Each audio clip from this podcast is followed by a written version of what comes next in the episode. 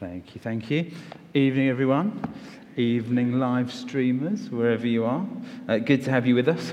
Um, I, I, might have told this story to one or two of you um, before, uh, but when I was about 17 or 18 years old, which wasn't that long ago, uh, I was. Uh, that's why laughing. It's not funny.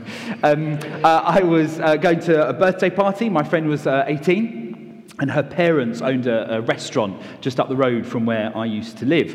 And so we, we had a really nice um, Italian meal. It was great. I was walking home, uh, and my mum rang me because um, uh, she's, a, she's a bit of a worrier. She was like, Are you all right? I was like, Yes, fine. Yeah, I'm walking down the road. There's lots of lampposts. It's light. It's fine. Just chill. Uh, and then some people went past making a noise. And she said, What was that? I thought, it's just some people, it's fine, they're just walking that way, it's all good. Um, and we carried on chatting for a bit. Uh, and then she said, Have they gone? I was like, Mum, seriously? Like, yes, of course they've gone. And I looked back, and uh, one of them, uh, I mean, there was two of them, they're in the distance, but one of them was coming back towards me. And he, he caught up with me and he said, I need to borrow your phone. Like, yeah, of course you want to borrow my phone. Um, I, that's what I thought. But I said, oh, no, sorry, I'm, I'm, I'm using it. I can't, I can't, let you have it. Uh, that was not the answer that he wanted. um, so he decided to try and take my phone. Uh, and I, I mean, it's a really rubbish brick of a phone, but it was mine, so I wasn't going to let it go.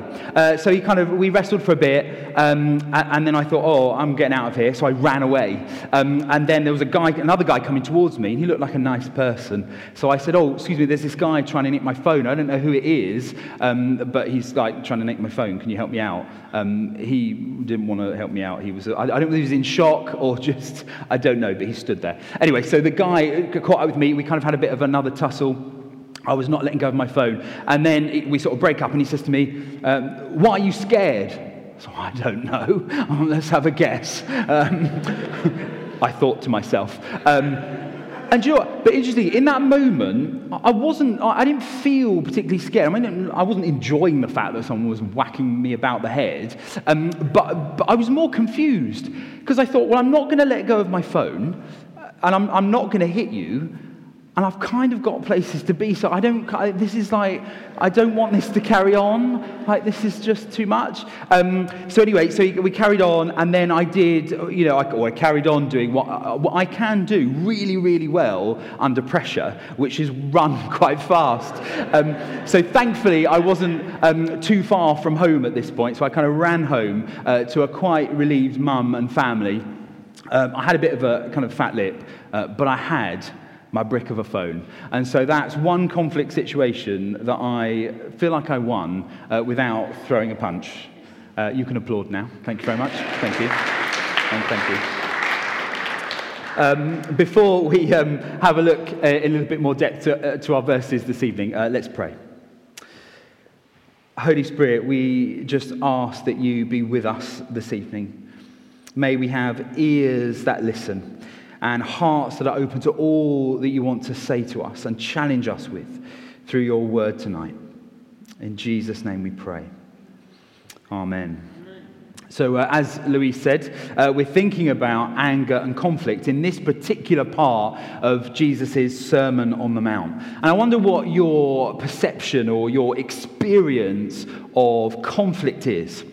Are you someone that seems like, it just seems like anger and conflict is following you around like my uh, wannabe uh, phone thieves? Um, are you finding that you yourself are becoming uh, ever more anxious and angry? However, you're feeling, it looks like the, the world is becoming a more uncertain and destabilized and angry place. There's a company called Gallup. Uh, they're a large polling company. They do loads and loads of surveys. Um, and a couple of years ago, they sought to find the sort of mood of the world uh, with a global emotions report. Who knew that was a thing? But it is a thing. Um, and what they did was they surveyed 160,000 people across 116 countries uh, during 2020 and the first part of 2021. And the results of the study found that more people felt stressed, sad, angry, and worried in 2020 more than at any point in their global tracking over the last 15 years. And they, they think as well it's not solely down to the COVID pandemic, although, of course, that would have been a major contributor. They found that the downward trend of happiness has been continuing to fall over the last decade. According to the report, four in ten adults said they'd experienced worry. About one in four or more experienced sadness or anger. And the poll actually concluded that 2020 officially became the most stressful year in recent history. I wonder what the results will show for 2021 or even 2022. In one sense, I guess the results shouldn't be too surprising. Much of the world during the pandemic was instructed to stay at home. Millions of people lost their jobs. And well established businesses, as well as smaller ones, were forced to close their doors, many for good. Leaders and politicians were often divided as to how best to deal with the crises that unfolded, and confidence in them deteriorated. Your families weren't allowed to go to funerals and were told not to attend religious ceremonies in churches or temples. And all the while, it seemed to many that the millionaires and the billionaires were getting richer and richer, whilst so many were getting poorer and more desperate. Post pandemic, well, national political upheaval and change have competed with devastating conflict and natural disasters around the world to pile uncertainty upon anxiety and exasperation upon already volatile anger felt by so many at the state of our country and of our world. So I guess you could be forgiven for feeling like it's all kind of pretty hopeless and it's no wonder so many of us are reaching the ends of ourselves and sometimes maybe even lashing out in anger and frustration. And so, how do these words, spoken by Jesus to a bunch of people on a hillside over 2,000 years ago, speak into and help us to make sense of the pretty bleak situation we find ourselves in? Well, firstly, I just want to assure you that they do. So if you fall asleep now, just remember that they, they actually do make a difference. Uh, they do speak to us, and we're going to unpack that over the next 10 minutes or so. And the first part of our, our verses tonight deal with our relationship with God. And then the second part deals with our relationship with other people. And ultimately, they're words of hope, they're words of life, they're words of love, and they're words of encouragement. And so, if you find that you're wrestling with this, or you know somebody who is, that might need encouragement right now, let's take a look at Jesus' words and allow them to speak into our hearts and really take root. Because if they do, they might just change the entire way that we process our own feelings of anger and frustration, as well as how you yourself might get alongside those you know and love are struggling. Now, you know, I'm not a counselor, um, you know, and if anger is something that you're really, really struggling with, I really encourage you to seek some help with that. But let's just spend some time together now being guided and encouraged by Jesus, who knows us better than we could ever know ourselves.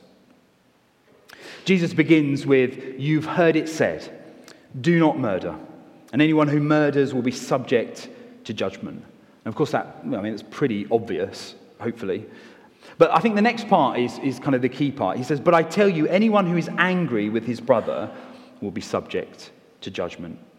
You know, Jesus isn't kind of putting the law in the bin or putting in his own kind of spin on it for the sake of it. You know, he's helping his listeners and us now to understand more fully why God made this law for people to follow in the first place. Jesus teaches that our thought process, how we think, deeply affects who we are and how we behave. And so, allowing our anger to grow to the extent that we might cause serious harm to someone else is what we should be tackling. Because otherwise, we've effectively committed murder or, or, or deep, deep damage in our hearts. Because, the, the, I mean, the Pharisees, who were the really sort of strictly religious people of Jesus' day, you know, they read the law, they knew they hadn't murdered anyone, and they felt kind of quite pleased with themselves. And yet they were so angry, angry enough to plot Jesus' death, though, of course, they wouldn't do any of the dirty work themselves.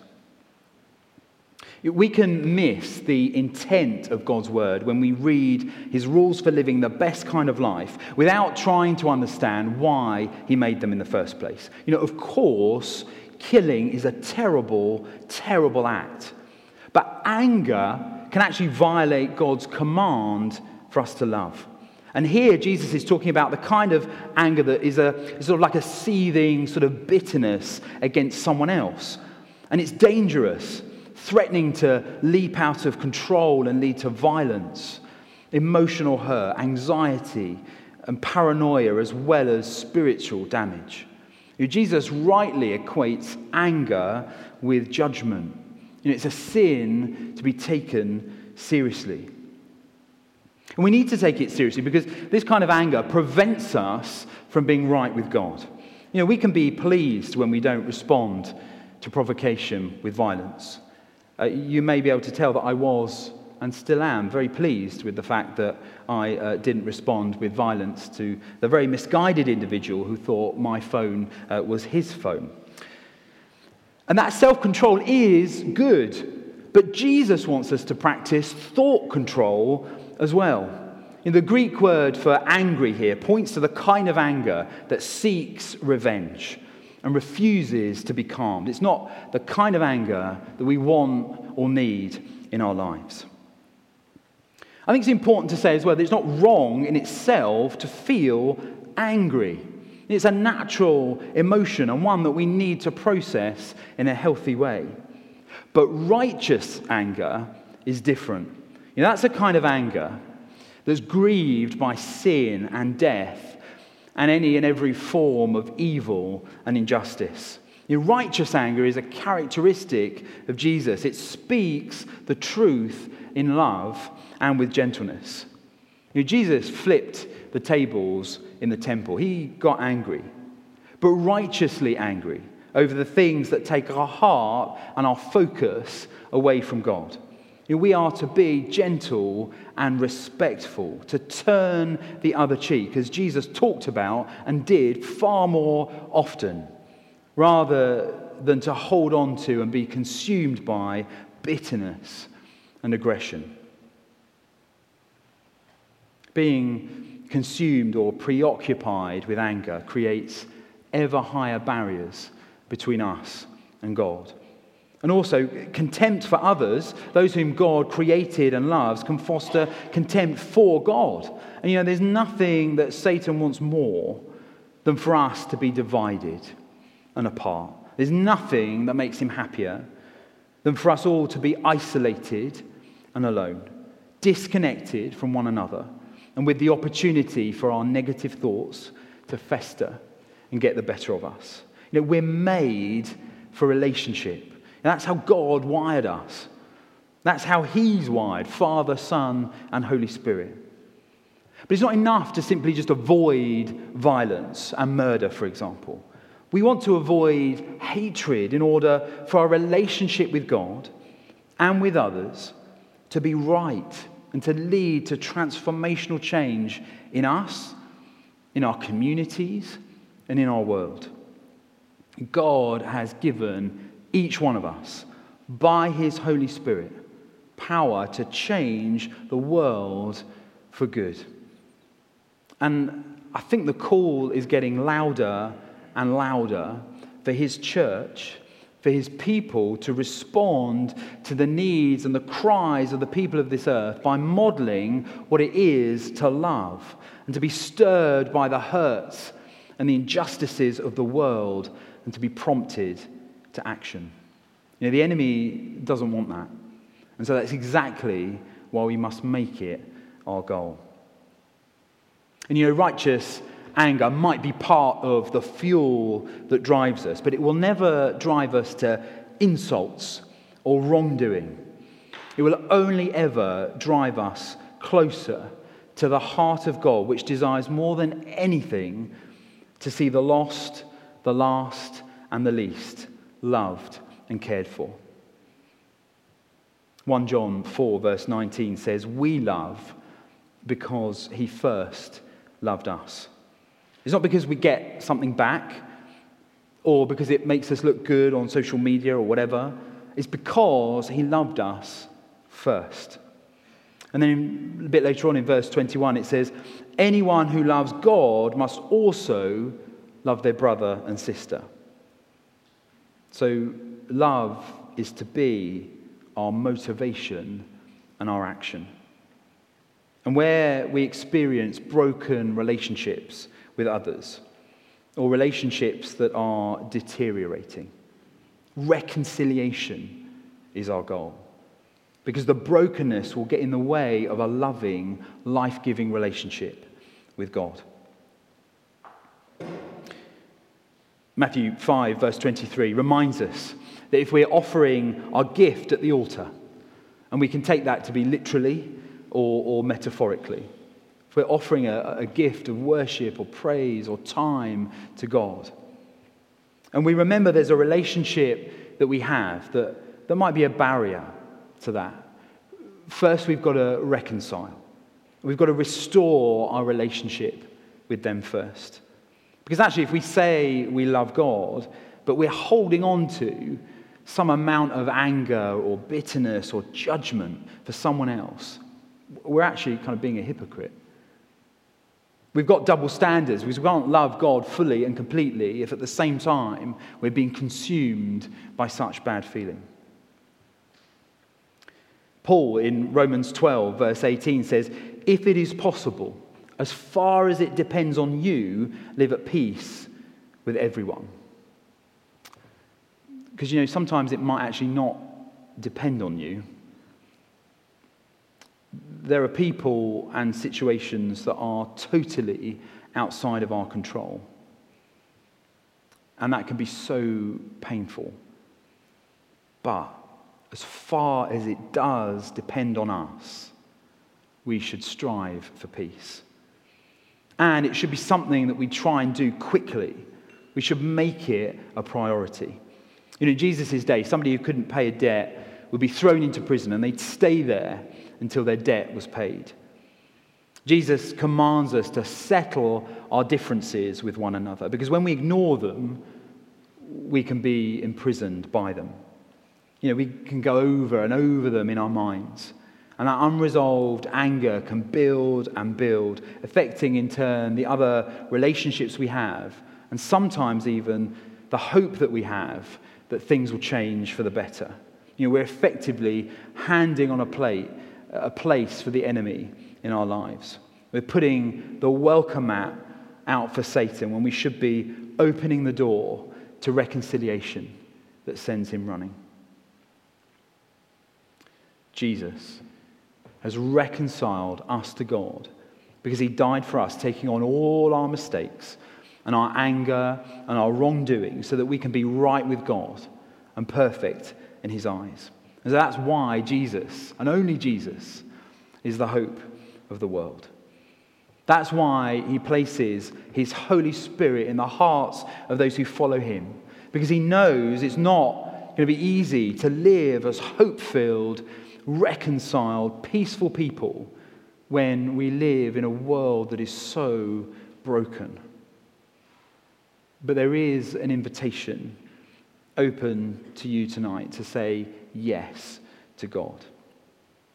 Yes to Him breaking through into those patterns of angry thoughts and actions that are preventing you and Him from knowing each other.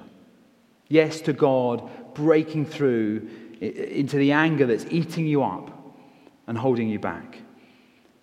Yes, to breaking through into broken relationships that maybe you just can't see ever healing and being as they once were.